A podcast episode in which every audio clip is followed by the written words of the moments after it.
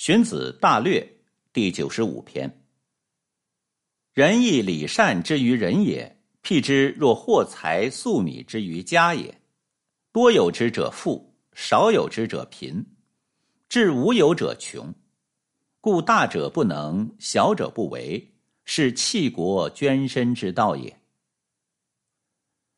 仁义礼善对于人来说，打个比方，就像是货财钱粮对于家庭一样，拥有多的就富足，拥有少的就贫苦，一点也没有的就穷困。